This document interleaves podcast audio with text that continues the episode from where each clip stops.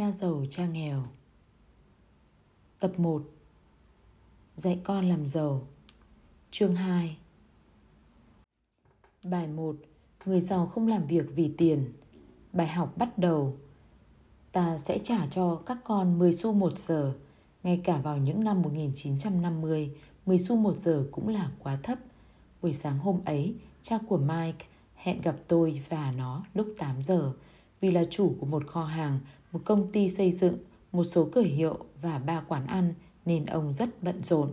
Khi chúng tôi đến, cha Mike đang nói chuyện điện thoại và chúng tôi phải ngồi chờ ông ở ghế ngoài hiên sau, cùng với hai người phụ nữ và một người đàn ông trung niên làm nhiệm vụ quản lý nhà hàng và coi kho cho cha của Mike. Hai đứa tôi đã ngồi chờ rất lâu, rồi khi tôi cảm thấy mình đã bắt đầu mất hết kiên nhẫn, thình lình cha Mike xuất hiện – Mike và tôi giật mình bật đứng lên. Sẵn sàng học chưa các con? Cha Mike hỏi tôi, kéo một cái ghế đến ngồi với chúng tôi. Tôi và Mike cùng gật đầu. Tốt, cha sẽ dạy các con, nhưng không phải theo kiểu trong lớp học. Nếu các con làm việc cho cha, cha sẽ dạy các con cách làm giàu. Nếu không, cha sẽ không dạy. Thế đấy, đồng ý hay không là tùy các con. Ơ, con có thể hỏi vài câu được không? Tôi hỏi. Không, Chịu hay không chịu, thế thôi. Cha có quá nhiều việc phải làm và không thể lãng phí thời gian được. Nếu con không thể quyết định dứt khoát, con sẽ không học được cách kiếm tiền được đâu. Cơ hội đến rồi đi, biết được khi nào cần quyết định là một kỹ năng quan trọng. Con có cơ hội mà con đang cần. Lớp học sẽ bắt đầu hoặc kết thúc trong 10 giây nữa. Cha của Mike nói cùng với một nụ cười.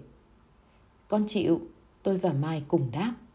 Tốt, cha Mai nói các con sẽ làm việc với bà Martin, cha trả các con 10 xu một giờ và các con phải làm việc 3 tiếng đồng hồ mỗi ngày thứ bảy. Nhưng hôm nay con có một trận bóng chày, tôi nói.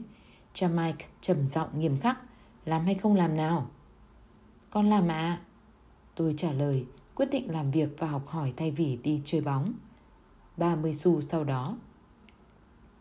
Bà đốc công Martin bắt chúng tôi làm việc không ngơi tay, trong 3 tiếng đồng hồ, chúng tôi phải khiêng những thùng hàng hóa trên kệ xuống, phủi sạch bụi bằng một cây chổi lông giả, sau đó sắp xếp chúng lại một cách gọn gàng. Đó quả là một công việc chán ngấy, vì những cánh cửa của cửa hàng luôn mở rộng ra đường và bãi đậu xe. Mỗi lần có một chiếc xe đi ngang qua hay chạy vào bãi, bụi mù trời tràn ngập cửa hàng. Suốt 3 tuần, Mike và tôi đến làm việc ở chỗ bà Martin trong 3 giờ mỗi thứ bảy. Vào buổi trưa, khi công việc kết thúc, bà trả cho mỗi đứa 30 xu. Vào những năm 1950, với một đứa trẻ 9 tuổi thì 30 xu chẳng nhiều nhận gì. Một quyển truyện tranh cũng đã đến 10 xu rồi. Vì vậy, sau khi được trả tiền tôi chỉ mua chuyện rồi đi về nhà. Vào thứ tư của tuần thứ tư, tôi quyết định sẽ nghỉ việc. Tôi muốn được cha của Mike dạy cách làm giàu, chứ đâu phải muốn trở thành tên nô lệ của 10 xu một giờ. Trên hết, kể từ ngày thứ bảy đầu tiên đến nay, tôi vẫn chưa gặp lại ông ấy. Vào giờ ăn trưa ở căng tin trường, tôi nói với Mike, tớ bỏ việc thôi. Mike mỉm cười, tôi giận dữ hỏi, cậu cười cái gì chứ? Cha tớ nói rằng cậu sẽ xin nghỉ. Cha nói trước khi nghỉ cậu hãy đến gặp ông ấy. Tôi phẫn nộ. Cái gì? Thế ra cha cậu đang chờ xem tớ chán việc à? Cũng gần như vậy, kiểu dạy của cha tớ khác với cha cậu. Cha cậu nói lý thuyết nhiều, còn cha tớ thì rất ít lời. Cậu cứ chờ đến thứ bảy này đi đã Tớ sẽ nói với cha là cậu muốn nghỉ việc. Cậu muốn nói là mọi thứ đã được dự liệu à? Không, không hẳn thế. Thứ bảy này cha sẽ giải thích cho cậu. Ngày thứ bảy xếp hàng. Tôi đã sẵn sàng đối mặt với cha của Mike Và tôi đã chuẩn bị trước. Thậm chí cha ruột tôi cũng nổi giận. Ông cho rằng cha của Mike đã vi phạm luật lao động trẻ em Và mọi chuyện phải được làm rõ ràng. Ông bảo tôi phải đòi hỏi những gì xứng đáng dành cho mình, ít nhất là 25 xu một giờ. Ông còn nói rằng nếu tôi không được nâng lương thì tốt nhất là nghỉ việc. Và vào 8 giờ sáng ngày thứ bảy đó, tôi lại đứng trước cánh cửa văn phòng của cha Mike.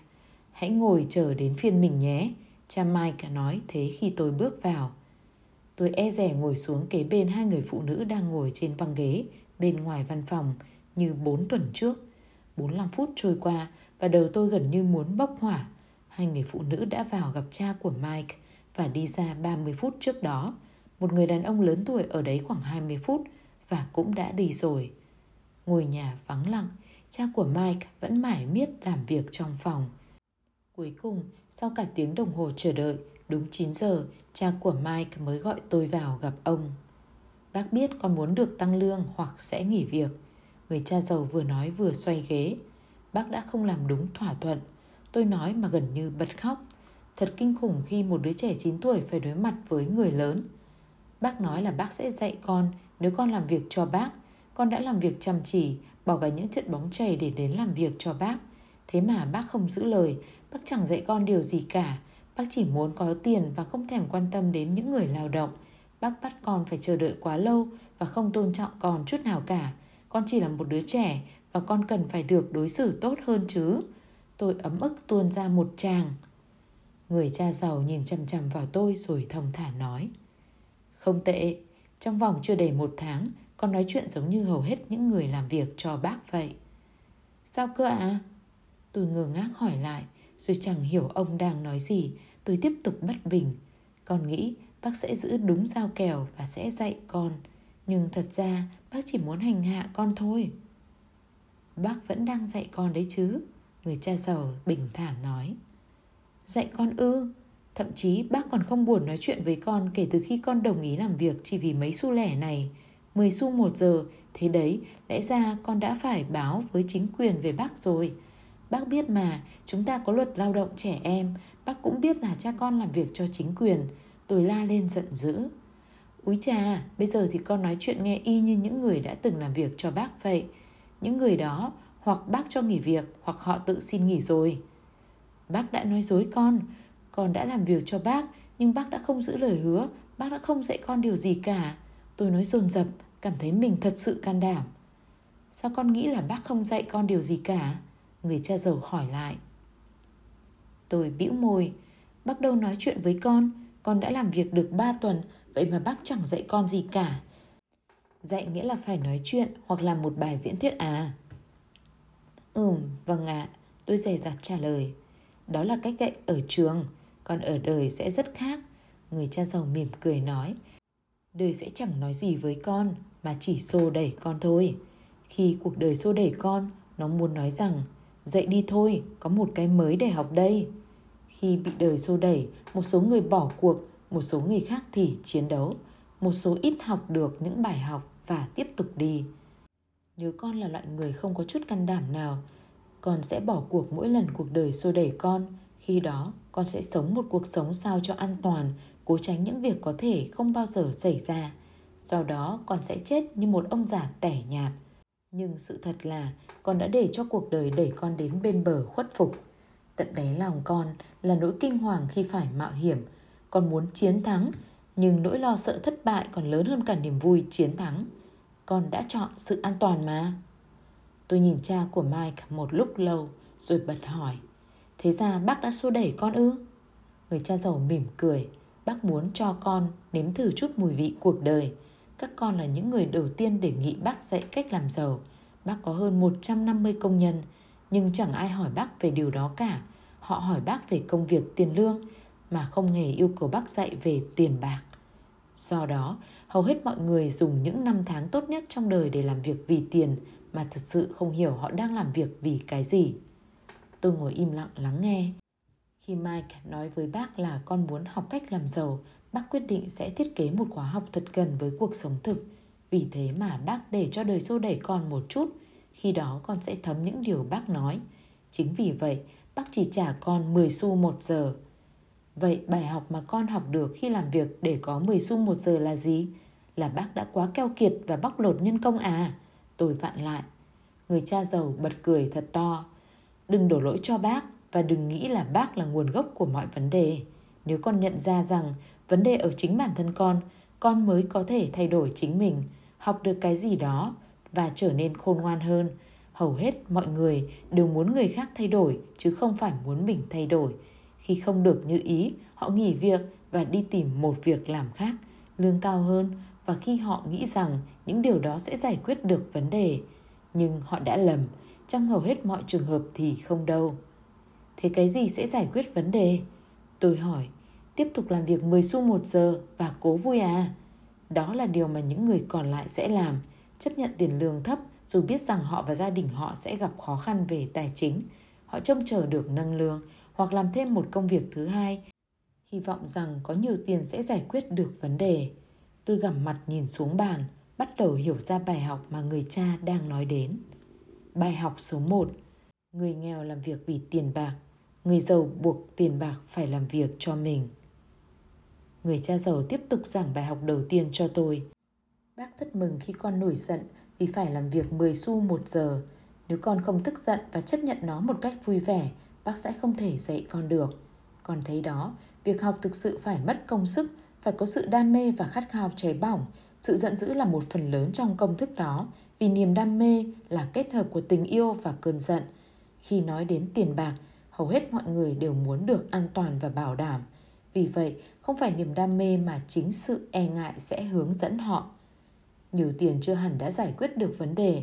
Hãy nhìn cha con mà xem, ông ấy làm ra nhiều tiền nhưng vẫn không thể trả hết được các hóa đơn. Hầu hết mọi người được cho tiền chỉ để mắc nợ nhiều hơn mà thôi.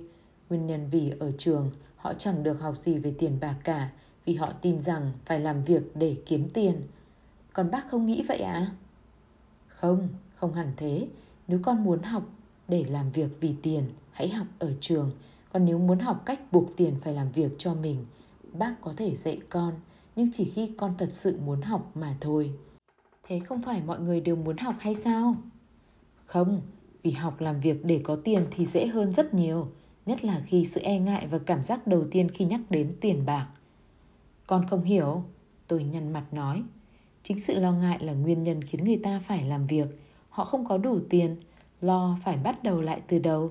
Đó là cái giá của việc học một nghề nghiệp nào đó, sau đó phải làm việc vì tiền. Hầu hết mọi người trở thành nô lệ cho tiền bạc và sau đó họ nổi giận với ông chủ. Học cách buộc tiền bạc phải làm việc cho mình là một khóa học hoàn toàn khác hay sao ạ? À? Tôi hỏi. Nhất định rồi, người cha giàu nói. Nhất định là vậy. Chúng tôi ngồi im đặng một lúc lâu. Giờ này có lẽ các bạn tôi đang bắt đầu trận bóng chảy, còn tôi thì đang học những điều mà bạn bè tôi sẽ không học ở trường. Lúc 9 tuổi, con có thể được nếm thử cảm giác thế nào là làm việc vì tiền. Chỉ cần nhân một tháng vừa qua cho 50 năm, còn sẽ hiểu hầu hết người ta phải làm gì suốt đời. Người cha giàu nhẹ nhàng nói. Con không hiểu. Con cảm thấy thế nào khi phải ngồi chờ bác để được thuê làm việc và để hỏi xin tăng lương? Thật kinh khủng ạ. À. Nếu con chọn làm việc vì tiền, cuộc sống của con sẽ như thế đấy. Người cha giàu nói tiếp và con cảm thấy thế nào khi bà Martin trả con 30 xu sau 3 giờ làm việc? Con cảm thấy không đủ. Có vẻ như nó không là gì cả, con rất thất vọng. Đó là cảm giác mà hầu hết các nhân viên cảm thấy khi họ nhận tiền lương, nhất là sau khi phải trả thuế và những chi phí khấu trừ. Ít ra thì con cũng được nhận 100% rồi. Bác muốn nói là hầu hết mọi người không được nhận toàn bộ số tiền lương sao? Tôi kinh ngạc hỏi. Rất tiếc là không. Chính quyền sẽ lấy phần trước hết bằng các loại thuế. Con phải trả thuế khi con làm ra tiền, con phải trả thuế khi con tiêu xài tiền, con phải trả thuế khi con tiết kiệm tiền, con phải trả thuế ngay cả khi còn chết. Sao lại như thế được ạ? À? Tôi lúng búng hỏi. Tôi chẳng thích những điều tôi vừa nghe chút nào. Tôi biết cha tôi thường xuyên phản nàn vì phải trả thuế quá nhiều, nhưng thực sự ông không làm gì cả. Có phải cuộc đời cũng đang xô đẩy ông hay không? Người cha giàu chậm chậm đù chiếc ghế và lặng lẽ nhìn tôi. Bác đã nói rồi, có rất nhiều điều để học. Học cách khiến tiền bạc phải làm việc cho mình là phải học suốt đời. Hầu hết mọi người học đại học trong 4 năm, sau đó không học nữa, họ đi làm, lãnh lương, cân đối thu chi và thế thôi. Trên hết, họ vẫn tự hỏi tại sao họ gặp những rắc rối về tiền bạc và họ nghĩ rằng có nhiều tiền sẽ giải quyết được mọi chuyện. Một số rất ít nhận ra rằng chính vì họ không có kiến thức về vấn đề tài chính nên mới xảy ra các vấn đề khác. Hôm nay, bác chỉ muốn xem liệu con có đủ say mê để học về tiền bạc hay không thôi. Hầu hết mọi người đều không có. Họ đến trường, học một nghề gì đó, vui vẻ làm việc và kiếm được nhiều tiền. Một nghề kia, họ thức dậy với những rắc rối tài chính khổng lồ và không thể ngưng làm việc được nữa. Đó là cái giá của việc chỉ biết làm việc vì tiền thay vì học cách buộc tiền làm việc cho mình. Vậy con có còn đủ đam mê để học hay không?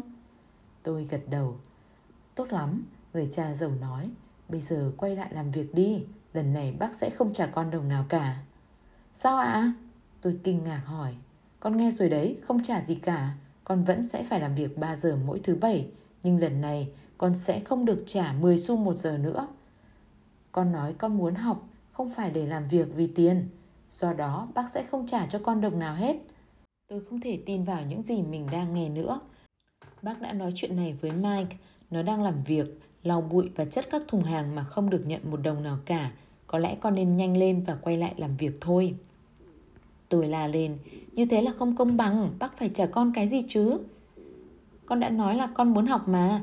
Nếu con không học bây giờ thì sau này con cũng giống như các nhân viên của bác, làm việc vì tiền và hy vọng không bị sa thải. Hoặc giống như cha con, kiếm thật nhiều tiền chỉ để nợ nần đến tận cổ, luôn hy vọng nhiều tiền hơn nữa để giải quyết được vấn đề. Nếu đó là những gì con muốn, bác sẽ tiếp tục trả con 10 xu một giờ như lúc đầu. Hoặc con có thể làm những điều mà hầu hết mọi người sẽ làm. Phàn nàn là tiền lương quá thấp, nghỉ việc và đi tìm một công việc khác. Người cha giàu vỗ đầu tôi và nói tiếp, hãy dùng cái này. Nếu con biết dùng cái đầu của mình một cách tốt nhất, sau này con sẽ phải cảm ơn bác vì cho con một cơ hội và con sẽ lớn lên thành một người giàu có. Tôi đứng đó, không tin nổi vào sự tỏa hiệp non nớt của mình. Ban đầu tôi đến đây để đòi tăng lương, còn bây giờ tôi phải tiếp tục làm việc mà không được trả đồng nào cả. Trong 3 tuần kế tiếp, Mike và tôi làm việc 3 giờ mỗi ngày thứ bảy và không được trả công. Công việc không làm tôi bực mình và mọi chuyện cũng dần trở nên dễ dàng hơn. Điều vướng bận còn lại là phải bỏ những trận bóng chảy và không thể mua được vài cuốn truyện tranh nữa. Vào buổi trưa của cuối tuần làm việc thứ ba, người cha giàu ghé lại chỗ chúng tôi.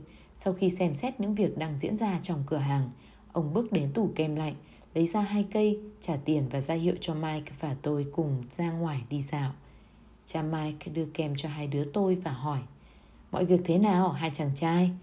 Tốt thôi ạ, à, Mike nói. Tôi gật đầu đồng ý. Người cha giàu lại hỏi Đã học được gì chưa? Mike và tôi nhìn nhau, nhún vai và đồng loạt lắc đầu. Tránh những cạm bẫy lớn nhất của cuộc đời. Các con thấy không, bà Martin và hầu hết những người ở đây đều phải làm việc cật lực để kiếm một ít tiền, bám vào viễn cảnh của một công việc bảo đảm, mong chờ một kỳ nghỉ kéo dài 3 tuần mỗi năm và một số lương hưu bùn xỉn sau mấy chục năm làm việc. Nếu điều đó làm cho các con thấy hứng thú, cha sẽ nâng lương các con lên 25 xu một giờ. Nhưng đó là những người làm việc chăm chỉ, bác đang chế giễu họ à? Tôi hỏi. Một nụ cười thoáng qua trên gương mặt của người cha. Có thể những lời nói của bác nghe có vẻ tàn nhẫn, nhưng bác đang cố gắng để các con có thể thấy được một cái gì đó. Hầu hết mọi người không thấy được những cái bẫy mà họ đang mắc vào chỉ vì tầm nhìn của họ quá hẹp.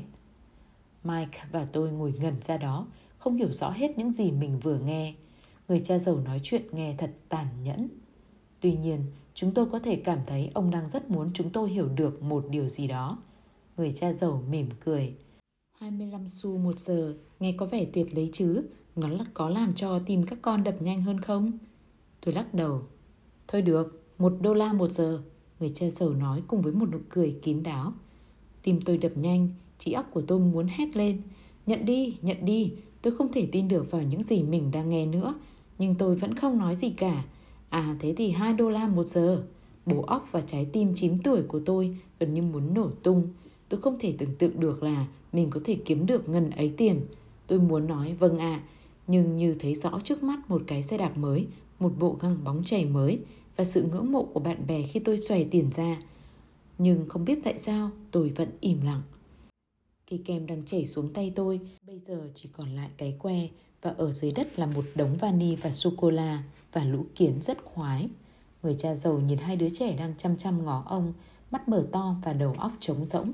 Ông biết rằng có một phần trong chúng tôi muốn đồng ý thỏa thuận này. Ông biết trong tâm hồn của mỗi người đều có một phần yếu đuối và tham lam mà người khác có thể mua được.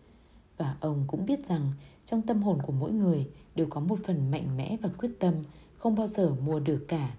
Vấn đề chỉ đơn giản là phần nào mạnh hơn mà thôi. Thôi được rồi, 5 đô la một giờ. Bỗng dưng, lòng tôi chợt lắng lại, điều gì đó đã thay đổi. Lời mời chào trở nên quá lớn và đâm ra lố bịch. Vào năm 1956, Không có nhiều người lớn có thể kiếm được hơn 5 đô la mỗi giờ. Sự cám dỗ biến mất và sự bình tĩnh trở lại. Tôi chậm chậm quay sang nhìn Mike. Nó quay lại nhìn tôi. Cái phần yếu đuối và tham lam trong con người tôi đã im lặng. Có một sự điềm tĩnh và chắc chắn về tiền bạc đến với trí óc tôi và tâm hồn tôi. Tôi biết Michael cũng đang cảm thấy điều đó. Tốt lắm, hầu hết mọi người đều có một cái giá và họ có cái giá đó vì họ có những cảm xúc mà ta gọi là nỗi lo sợ và sự tham lam. Đầu tiên, nỗi lo không có tiền buộc họ phải làm việc và khi họ lãnh lương thì sự tham lam hoặc lòng thèm muốn khiến họ bắt đầu nghĩ đến những thứ tuyệt vời mà tiền bạc có thể mua được. Khi đó thì một khuôn mẫu bắt đầu. Người cha dịu dàng nói. Khuôn mẫu nào ạ? À? Tôi hỏi. Cái khuôn mẫu của việc thức dậy đi làm trả hóa đơn, thức dậy đi làm trả hóa đơn. Sau đó thì cuộc sống của họ cứ kéo dài mãi chỉ với hai cảm giác, nỗi lo sợ và sự tham lam. Khi được đưa ra nhiều tiền hơn, họ sẽ tiếp tục cái vòng luẩn quẩn nêu trên bằng cách gia tăng các chi phí. Đó là cái cha gọi là red race. Có một con đường khác hả cha? Mike hỏi. Có đấy, nhưng chỉ một ít người tìm ra nó. Đó là con đường mà cha hy vọng hai con sẽ tìm ra khi học và làm việc với cha. Chính vì vậy mà cha đã đề nghị đủ loại tiền lương cho hai con. Cha có ám chỉ gì không vậy? Tụi con thấy rất mệt khi phải làm việc nặng, nhất là khi không được trả công gì cả, Mike nói nhỏ nhỏ. Các con có thấy những người làm việc cho cha không? Nỗi lo sợ không có tiền kìm hãm họ trong cái cạm bẫy. Đi làm kiếm tiền, đi làm kiếm tiền, hy vọng nỗi lo sẽ vơi đi. Nhưng mỗi ngày khi họ thức dậy, sự lo lắng ấy thức dậy cùng họ, gặm nhấm trái tim họ, tiền bạc điều khiển cuộc sống của họ, nhưng họ không dám thú nhận sự thật đó. Tiền bạc điều khiển cảm xúc và làm chủ luôn cả tâm hồn họ. Mike và tôi lắng nghe, nhưng không thực sự hiểu hết mọi điều.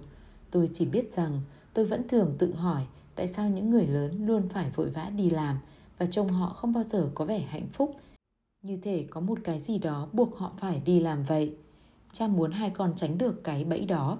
Đó là điều mà thực sự cha đang dạy các con chứ không phải chỉ dạy cách kiếm tiền bởi vì tiền không giải quyết được vấn đề. Không à, tôi ngạc nhiên hỏi. Không hề, người ta ham muốn tiền bạc vì những niềm vui mà họ nghĩ rằng nó có thể mua được. Nhưng niềm vui do tiền bạc mang đến thường rất ngắn ngủi và người ta lại cần tiền để có được những niềm vui khác, những điều thú vị hơn, tiện nghi hơn, an toàn hơn. Vì vậy mà họ tiếp tục làm việc, nghĩ rằng tiền có thể làm dịu đi tâm hồn đang khổ sở vì những nỗi lo sợ và lòng ham muốn của họ. Nhưng tiền không thể làm được điều đó. Ngay cả với những người giàu sao? Ừ ngay cả với những người giàu nhiều người giàu khao khát kiếm tiền không phải vì lòng ham muốn mà vì nỗi lo sợ nghèo túng vì vậy họ tích lũy hàng tấn tiền chỉ để cho nỗi lo sợ ấy ngày càng tệ hại hơn cha biết nhiều người có hàng triệu đô la lại còn lo sợ hơn cả khi họ không có đồng nào trong túi họ rất lo bị mất tiền nỗi sợ đã giúp họ giàu có này lại càng tồi tệ hơn. Cái phần yếu đuối và tham lam trong tâm hồn họ đang hét lớn hơn. Họ không muốn mất những ngôi nhà lớn, những chiếc xe hơi và một cuộc sống cao sang mà tiền bạc đã đem đến. Họ lo không biết bạn bè sẽ nói gì khi họ không còn tiền nữa. Rất nhiều người cảm thấy tuyệt vọng và bị căng thẳng thần kinh dù trông họ rất lộng lẫy và đang có nhiều tiền. Thế những người nghèo có hạnh phúc hơn không ạ? Tôi rụt rè hỏi. Không, sự tránh né tiền bạc cũng chỉ là một kiểu loạn thần kinh giống như quá gắn bó với tiền bạc thôi. Cha đã gặp rất nhiều người nói rằng họ không quan tâm đến tiền bạc nhưng lại làm việc để kiếm tiền 8 giờ một ngày. Nếu họ không quan tâm đến tiền thì họ đi làm kiếm tiền để làm gì? Kiểu suy nghĩ đó có lẽ còn tệ hơn cả những người truyền tích cóp tiền bạc nữa. Thế ta phải làm gì? Không làm việc kiếm tiền cho đến khi hết cảm thấy lo sợ và tham lam hay sao? Nếu lo không đủ tiền, thay vì phải chạy đi làm việc ngay lập tức để kiếm tiền, hãy tự hỏi rằng liệu một công việc có phải là giải pháp tốt nhất để vượt qua nỗi lo này không? Theo cha thì câu trả lời sẽ là không, đặc biệt là khi con nhìn qua suốt một đời người. Công việc chỉ là một giải pháp ngắn hạn cho một vấn đề dài hạn thôi. Cũng giống như câu chuyện về một con lừa kéo xe trong lúc người chủ treo lung lẳng một củ cà rốt trước mũi nó vậy. Người chủ có thể sẽ đến được nơi mà ông ta muốn, còn con lừa chỉ có thể đuổi theo một ảo tưởng thôi. Nếu con lửa có thể nhìn thấy toàn cảnh bức tranh, có thể nó sẽ suy nghĩ lại xem có nên theo đuổi củ cà rốt nữa hay không. Thế bác khuyên con làm thế nào? Tôi băn khoăn hỏi. Hãy cố nắm cho được sức mạnh của tiền bạc, đừng e sợ nó. Nói cho cùng thì chúng ta đều là những người làm công cả, chỉ có điều là ở mức độ khác nhau thôi. Cha chỉ muốn hai con có cơ hội để nhìn rõ cái cạm bẫy này. Cái cạm bẫy gây ra bởi nỗi lo sợ và lòng ham muốn. Hãy kéo chúng về phe mình, chứ đừng để chúng chống lại mình. Đó là điều mà cha muốn dạy các con. Nếu đầu tiên mà các con không thể giải quyết được nỗi lo sợ và lòng ham muốn, mà sau đó các con lại giàu lên, thì các con sẽ chỉ là những người nô lệ được trả lương cao mà thôi. Trên đường quay trở lại cửa hàng, người cha giàu giải thích cho chúng tôi biết người giàu đã làm ra tiền như thế nào. Lúc đó, chúng tôi không hiểu ông đang nói gì, nhưng nhiều năm trôi qua thì mọi thứ dần dần sáng tỏ. Nhìn thấy những gì người khác không thấy. Trước khi leo lên chiếc xe tải nhỏ bên ngoài cửa hàng, cha Mike nói với chúng tôi, hãy sử dụng đầu óc của mình. Cái đầu sẽ chỉ cho các con cách làm ra tiền còn nhiều hơn số tiền cha có thể trả. Các con sẽ thấy được những điều mà người khác không thấy. Cơ hội ở ngay trước mắt mọi người, nhưng hầu hết người ta không thấy được chúng vì họ đang bận kiếm tiền và sự bảo đảm công việc nên họ chỉ thấy được hai thứ đó thôi. Một khi các con đã nhìn thấy cơ hội rồi thì suốt đời các con sẽ nhìn ra chúng. Khi các con đã nhìn ra thì cha sẽ dạy cho các con một điều khác. Hai tuần nữa trôi qua, chúng tôi vẫn tiếp tục suy nghĩ, thảo luận với nhau và tiếp tục làm việc không lương. Điều đáng buồn nhất với tôi khi không được thưởng 30 xu mỗi thứ bảy là không có tiền mua chuyện tranh nữa. Hết ngày thứ bảy, thứ hai, khi tạm biệt bà Martin, tôi chợt thấy bà làm việc mà trước đấy tôi chưa từng thấy. Nói đúng ra là đã từng thấy nhưng không chú ý lắm. Bà Martin đang cắt tranh đầu quyển truyện tranh làm đôi. Bà giữ lại nửa trên bìa sách và quăng cả quyển còn lại vào một thùng cạc tông lớn. Tôi hỏi bà đang làm gì? Bà trả lời, bác bỏ nó đi, bác đưa trả lại nửa quyển trên bìa sách cho người giao truyện tranh khi ông ta mang sách mới đến. Khoảng một tiếng nữa ông ấy sẽ đến. Mike và tôi ngồi chờ. Khi người giao sách đến, tôi hỏi ông xem liệu chúng tôi có thể lấy những cuốn truyện tranh này không? Ông trả lời, các cậu có thể lấy chúng nếu các cậu không làm việc cho cửa hàng và nếu các cậu không bán chúng lại. Nhà Mike có một căn phòng bỏ trống. Ở tầng hầm, chúng tôi lau dọn căn phòng thật sạch sẽ và bắt đầu chất hàng trăm cuốn truyện tranh vào. Sau đó, thư viện truyện tranh của chúng tôi nhanh chóng được khai trương. Với khách hàng là bọn trẻ con hàng xóm, chúng tôi thuê chị gái của Mike, một người rất thích đọc sách, đến làm thủ thư. Chị ấy lấy mỗi đứa trẻ 10 xu khi vào thư viện và trong 2 tiếng mở cửa mỗi ngày, khách hàng của chúng tôi có thể đọc được bao nhiêu cuốn truyện cũng được. Như thế bọn trẻ rất có lời vì mua một cuốn truyện tranh cũng phải mất 10 xu. Nhưng với 10 xu đó, nếu đến thư viện của chúng tôi, trong 2 giờ chúng có thể đọc được đến 5-6 cuốn. Chị của Mike sẽ kiểm tra bọn trẻ khi chúng ra về để chắc chắn rằng chúng không đem theo quyển nào về. Chị ấy cũng giữ gìn những quyển sách, ghi lại có bao nhiêu đứa trẻ vào xem, chúng tên gì và chúng bình luận gì. Tính trung bình sau 3 tháng, Mike và tôi kiếm được 9,5 đô một tuần. Mỗi tuần chúng tôi trả cho chị của Mike một đô và cho chị ấy đọc truyện thoải mái. Dù rất hiếm khi chị ấy đọc truyện vì lúc nào chị cũng phải học bài cả. Mike và tôi thu thập tất cả chuyện tranh từ những cửa hàng khác. Chúng tôi giữ lời hứa với người giao sách là sẽ không bán đi cuốn truyện tranh nào cả. Khi chúng bị rách nát, chúng tôi đốt đi. Chúng tôi cố gắng mở một chi nhánh nữa, nhưng không thể tìm ra một người nào tốt bụng và có thể tin tưởng như chị của Mike. Ngay từ khi còn nhỏ, chúng tôi đã hiểu được rằng tìm được những nhân viên tốt là rất khó. Người cha giàu rất vui vì chúng tôi đã học bài học đầu tiên rất tốt, học cách buộc tiền bạc phải làm việc cho mình, không được trả lương cho công việc ở cửa hàng. Chúng tôi đã bị buộc phải suy nghĩ để tìm ra cơ hội kiếm tiền. Khi bắt đầu công việc kinh doanh, mở cửa thư viện truyện tranh, chúng tôi đã tự quản lý vấn đề tài chính của mình, không còn phụ thuộc vào một ông chủ nào nữa. Điều tốt nhất là việc kinh doanh này đã sinh ra tiền bạc cho chúng tôi, thậm chí cả khi chúng tôi không cần có mặt ở đó. Thay vì trả công, người cha giàu đã cho chúng tôi nhiều hơn thế. Hết chương 2